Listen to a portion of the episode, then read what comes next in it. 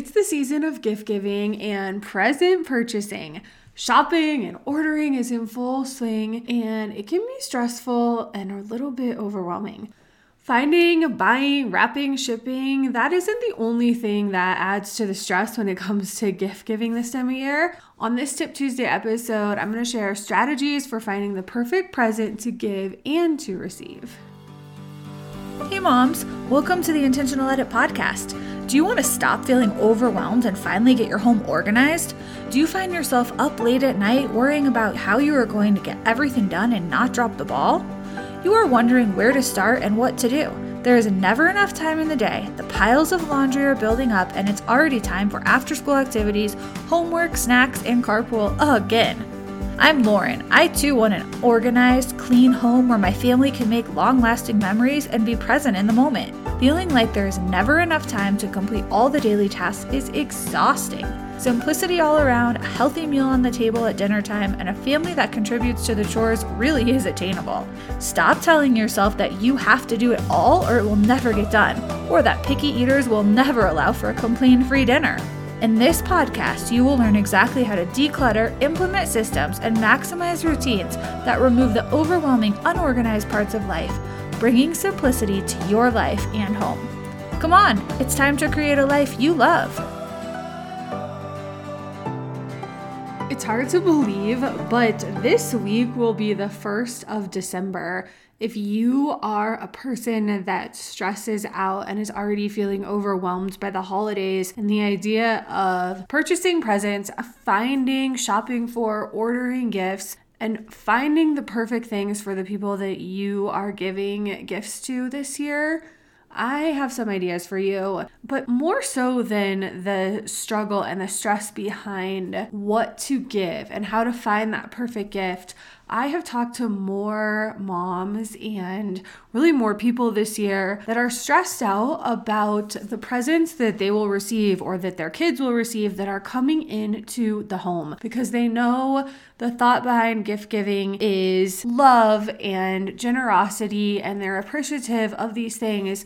But the truth behind it, and studies show that the majority of gifts that are given to kids are very rarely played for, and many things never even are removed from the original packaging and not played with beyond a week past the time that they are received. So, what can we do about this? And the answer is going back to really the basic thing that I talk about, and it is being intentional. Be intentional when someone asks you what your children want or what you want. When you are asked, What, what do you want?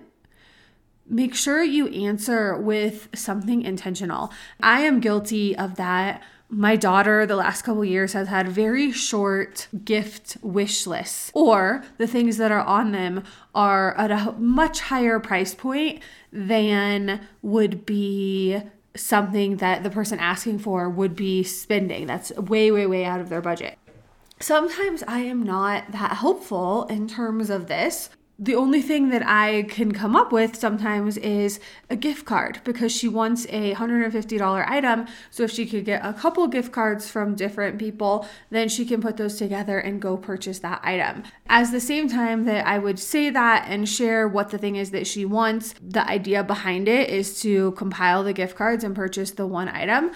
I also feel like, in some senses, I don't love giving gift cards because it doesn't feel like a intentional gift that has a thought and love and meaning behind it. So I can struggle and go back and forth with that. And I know a lot of you don't want gift cards and have gift cards in your wallet from years ago that you don't spend. That's also a common thing. Gift card gift cards in your bag, your drawers at home collecting dust rather than being used. And stores love to sell gift cards because a lot of them are never redeemed. So there's those things to think about. And I just, I'm saying that because I think it will resonate with some of you. The struggle is real. There are many opportunities to get intentional gifts that do not add clutter. And those are usually things, experiences, tickets to something, a membership to something And if you are going to give this or if you are going to ask for this, make sure it's something that you will actually use. And the question of the day, let me get to the question that came in, and it says, as the kids get older, finding a good present is hard, and I don't know what to, to get my older nephews. I'm also stressed out about the gifts that my kids will get and finding a place to keep everything when we already have too much stuff. I'm so annoyed thinking about it. I'm wishing we weren't even exchanging anymore, but also like to give presents. What can I do? That question and parts of that question that come in, this is something that I hear year after year. This is the sentiment behind so many things. And a lot of times when I talk to parents, it comes down to traditions or something that has gone on year after year where adult siblings exchange gifts with their nieces and nephews. They're giving gifts, but it's always what what are we looking for? And maybe you can get a link sometimes, but as the kids get older, it can seem more difficult. I have tons and tons of nieces and nephews, so I can totally relate to this and see where you're going. There are a few ways to approach this. Ask your family members or the people that you're exchanging gifts with if it's time based on the ages to change the criteria of gift giving. Does a secret Santa gift exchange make sense? Does drawing names now make sense?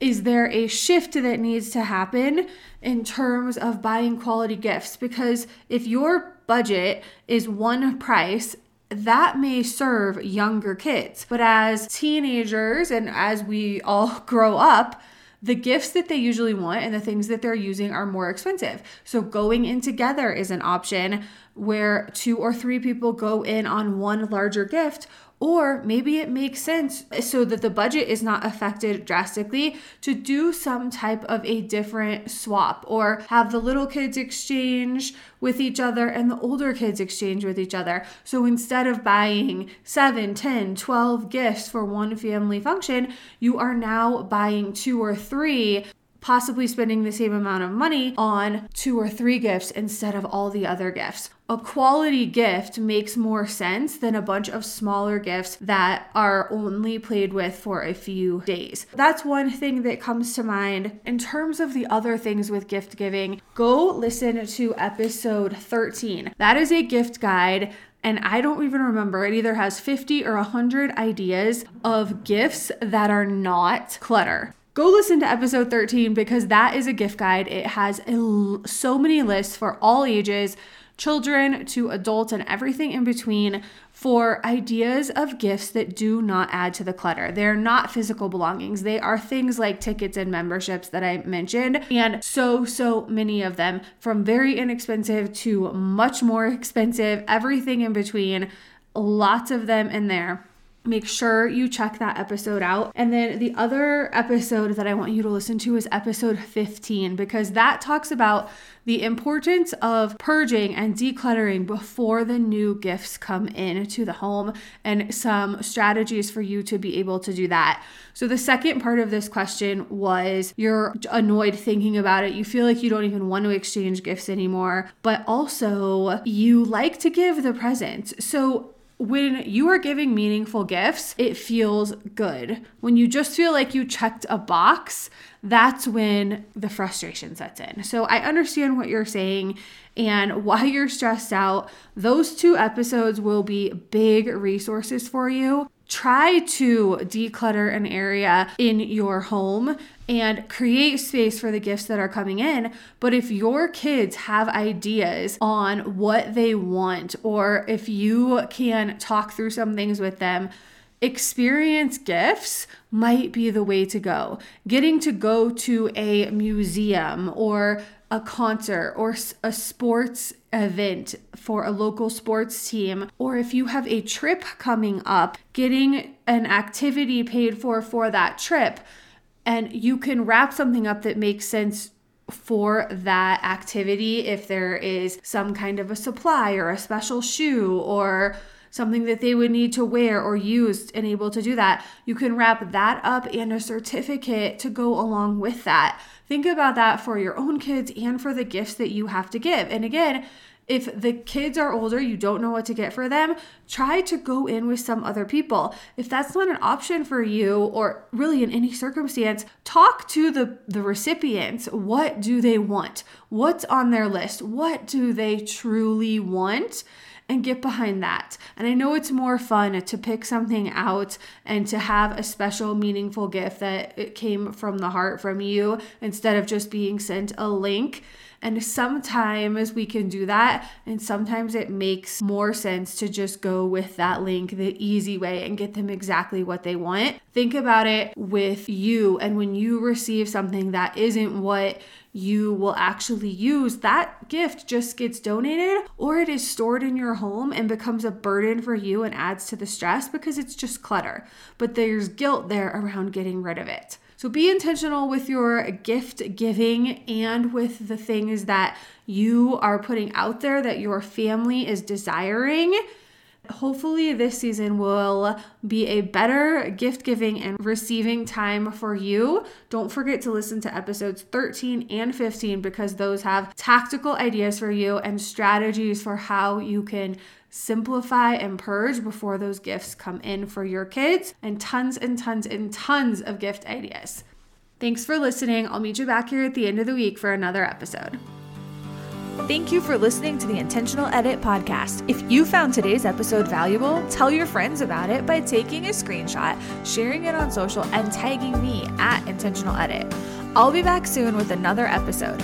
In the meantime, find me at intentionaledit.com and be sure to follow Intentional Edit on social platforms like Instagram, Pinterest, and Facebook. To ensure you catch future episodes, click the subscribe or follow button now. I'm grateful for a five star rating and review from you. Be sure to let me know what you liked about this episode and what you want me to cover in the future.